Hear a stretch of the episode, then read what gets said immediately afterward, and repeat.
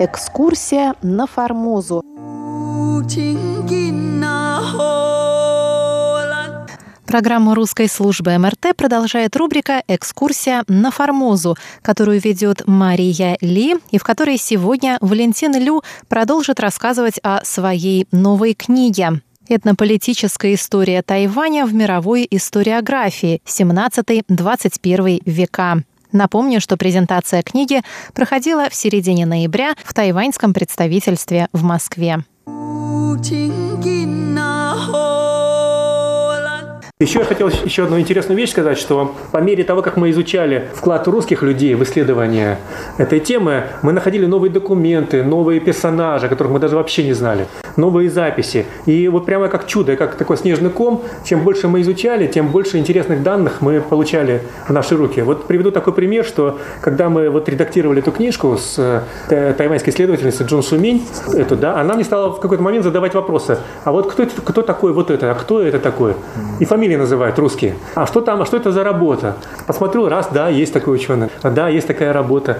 Я спрашиваю, откуда ты, откуда у тебя сведения такие о русских исследованиях на Тайване? Она говорит, а вот у меня тут есть статья лежит Бориса Львовича Рифтина. Я вот до октября месяца этого года, я думал, что я там первый написал все про русские исследования на Тайване вообще, полное описание отдал.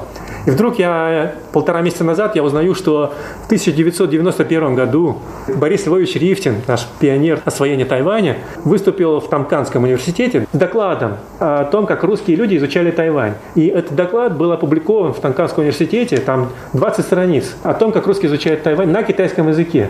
И вот сейчас, только сейчас мы вот уже написав эту книжку, переведя ее на китайский язык, мы узнали, что оказывается есть работа Рифтина, которую нам теперь предстоит изучать. А это очень большое событие, это очень большая веха, потому что академик Рифтин, конечно, это фигура, конечно, мирового уровня.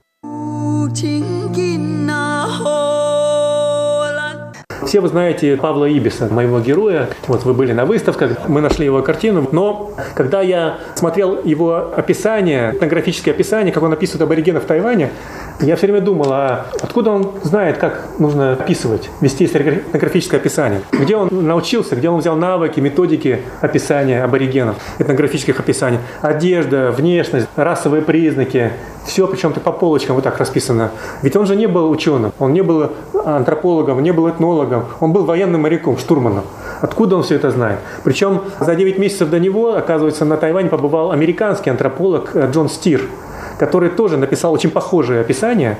Правда, они не пересекаются, они были в разных местах в разное время и дополняют друг друга. я думал, ну, ну ладно, э, Джон Стир, он американский ученый с мировым именем.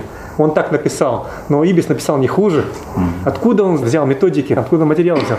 И вот буквально недавно я тоже нашел ответ на этот вопрос. Все дело в том, что оказалось, что Российская Академия Наук, имевшее отделение этнологии или этнографии в XIX веке. Там был такой у них начальник этого отделения, академик Надеждин. И вот он где-то примерно в середине XIX века, где-то в 1848 году, он просто взял и написал методичку такую, как нужно вести этнографическое описание народов в тех местах, где куда попадают военные наши военные востоковеды, так их назовем. И вот эта методичка, она, видимо, была, э, ее раздали всем. И тем, кто в Китае ходил, и в другие страны, и морякам всем, она была на борту каждого корабля. Потому, почему? Потому что командир каждого корабля, он имел приказ Министерства обороны, или морского ведомства точнее, собирать материалы и описания всех портов, народов, изучать условия, где можно снабжать, как можно снабжение судов, про традиции, народы, государства. И эта методичка помогала совершать эти описания. И вот я еще не нашел эту методичку. Я знаю, что по этой методичке, там, скажем, описывал у дегейцев, там, и нанайцев Арсеньев. Ага. Уже Арсеньев тоже писал, вот использовал эту методичку уже там через полвека после Ибиса. Я эту методичку еще не нашел, но я подозреваю, что когда мы найдем ее, а я думаю, что мы найдем, что эта методичка, она послужит вот тем ключиком, который найден золотым ключиком, Ой, вот, да, который да, помог... Да, значит, найдем, это найдем. Арсений, да. Если Арсений писал, да. то найдем.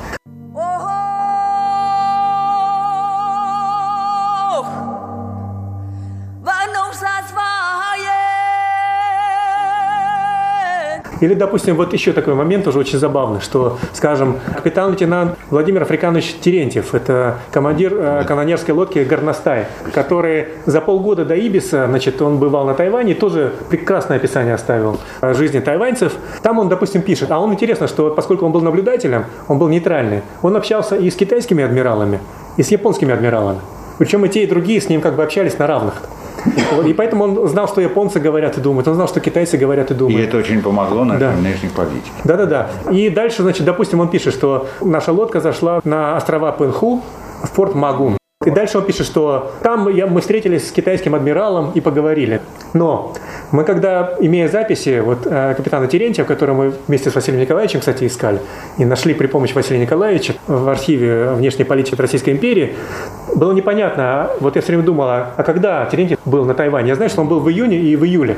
В какие дни-то он был, какие даты там были, это очень важно, да? Мы не знали даты, но мы узнали их, потому что где-то летом, даже или чуть пораньше, ко мне попали очень интересные документы из архива военно-морского флота, копии записей в бортовых журналах канонерки Горностая где вот дежурный вахтенный офицер, он сидел на вахте и писал, утром, значит, погода такая-то, мы пришли в порт Магун, опустили паруса, бросили якорь, подвезли продукты, все команда отдыхает. И дальше он пишет, что сегодня в четвертом часу пополудни к нам на борт лодки поднялся китайский адмирал Лама Цин, с которым состоялась беседа о том-то, о том-то и о том-то. То есть мы знаем не только дату, день, мы знаем время благодаря этому документу, в котором китайский адмирал побывал на борту канонерской лодки Горностай. Я еще думаю, что надо попросить наших тайваньских друзей, чтобы они э, нашли э, материалы об этом адмирале. Кто он такой, что он, как там. Но в итоге вот мы сложили всю эту картину. Пожалуй, это на самом деле впервые, потому что, конечно же, скажем, японцы давно описали по-своему, конечно. Японцы изучали там Тайвань. Англоязычные ученые описали как англоязычные европейскоязычные исследователи, они изучали Тайвань. Китайцы, японцы, тайваньцы по-своему описывают то, как они сами изучали Тайвань. Но каждый из них описывал часть историографии или определенный отрезок времени, и никто из них не описывал, как э, русские изучали Тайвань. Просто потому, что они не владеют русским языком, они не знают русский язык. А мы знаем русский язык, мы знаем китайский язык, мы знаем английский и другие языки. И у нас есть коллеги-японисты, которые нам помогают расшифровывать материалы японских архивов. Вот история Аминова, еще буквально два слова, которые мы нашли. Мы нашли первого постоянного жителя, долгожителя Тайваня, это Йохан Аминов, финский подданный. Я свою статью об этом написал. Мы тоже о нем ничего не знали, кроме того, что он э, жил на Тайване, похоронен на Тайване. В этом году мы нашли его биографию. Мы нашли документ, его личные документы в тайваньском архиве. Это архивы японского генерал-губернаторства на японском языке. Личное дело, там два заявления значит, о приеме, о принятии японского подданства, о приеме на работу в японскую полицию, вот, автобиография, по которой мы реконструировали частичную биографию, и прошение об отставке. Все это было по-японски написано. Конечно, мало того, что по-японски это было написано скорописью. Представьте себе японскую скоропись. Нам пришлось приложить очень большие усилия. Причем мы попросили японских друзей в Токио, в тот же Тачи, да, в Такусёку. Мы попросили тайваньских друзей в Тайбэе, которые знают японский язык. Я сам посмотрел тоже эти документы, поскольку там все-таки иероглифы, да, и иероглифы можно прочесть. В итоге кончилось тем, что мы сложили вот эти три версии, установили, значит, точный текст этих документов, и на основе этого текста мы реконструировали полностью, почти полностью биографию этого Аминова, которая оказалась очень интересной.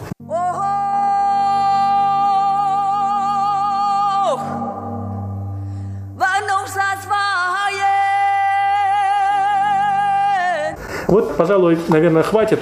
Вот об этом была написана моя книжка, и я сознательно писал ее с тем, чтобы, хотя историография это не мое хобби, мне интересны такие исторические сюжеты, но я писал эту книжку для того, чтобы она послужила первой ступенькой вот для всех тех э, людей, которые захотят продолжить исследование Тайваня. И я хочу вот закончить выступление, зачитав эпиграф к моей книжке, который я заимствовал из дневников Павла Ивановича Ибиса или Паула Иоганна Ибиса, прапорщика корпуса флотских штурманов. В своей статье он написал так. «Я буду считать, что труд мой с лихвою окупился, если эти небольшие заметки послужат кому-либо для справок в будущем путешествии на Формозу или чем-нибудь дополнят написанное о ней». Спасибо.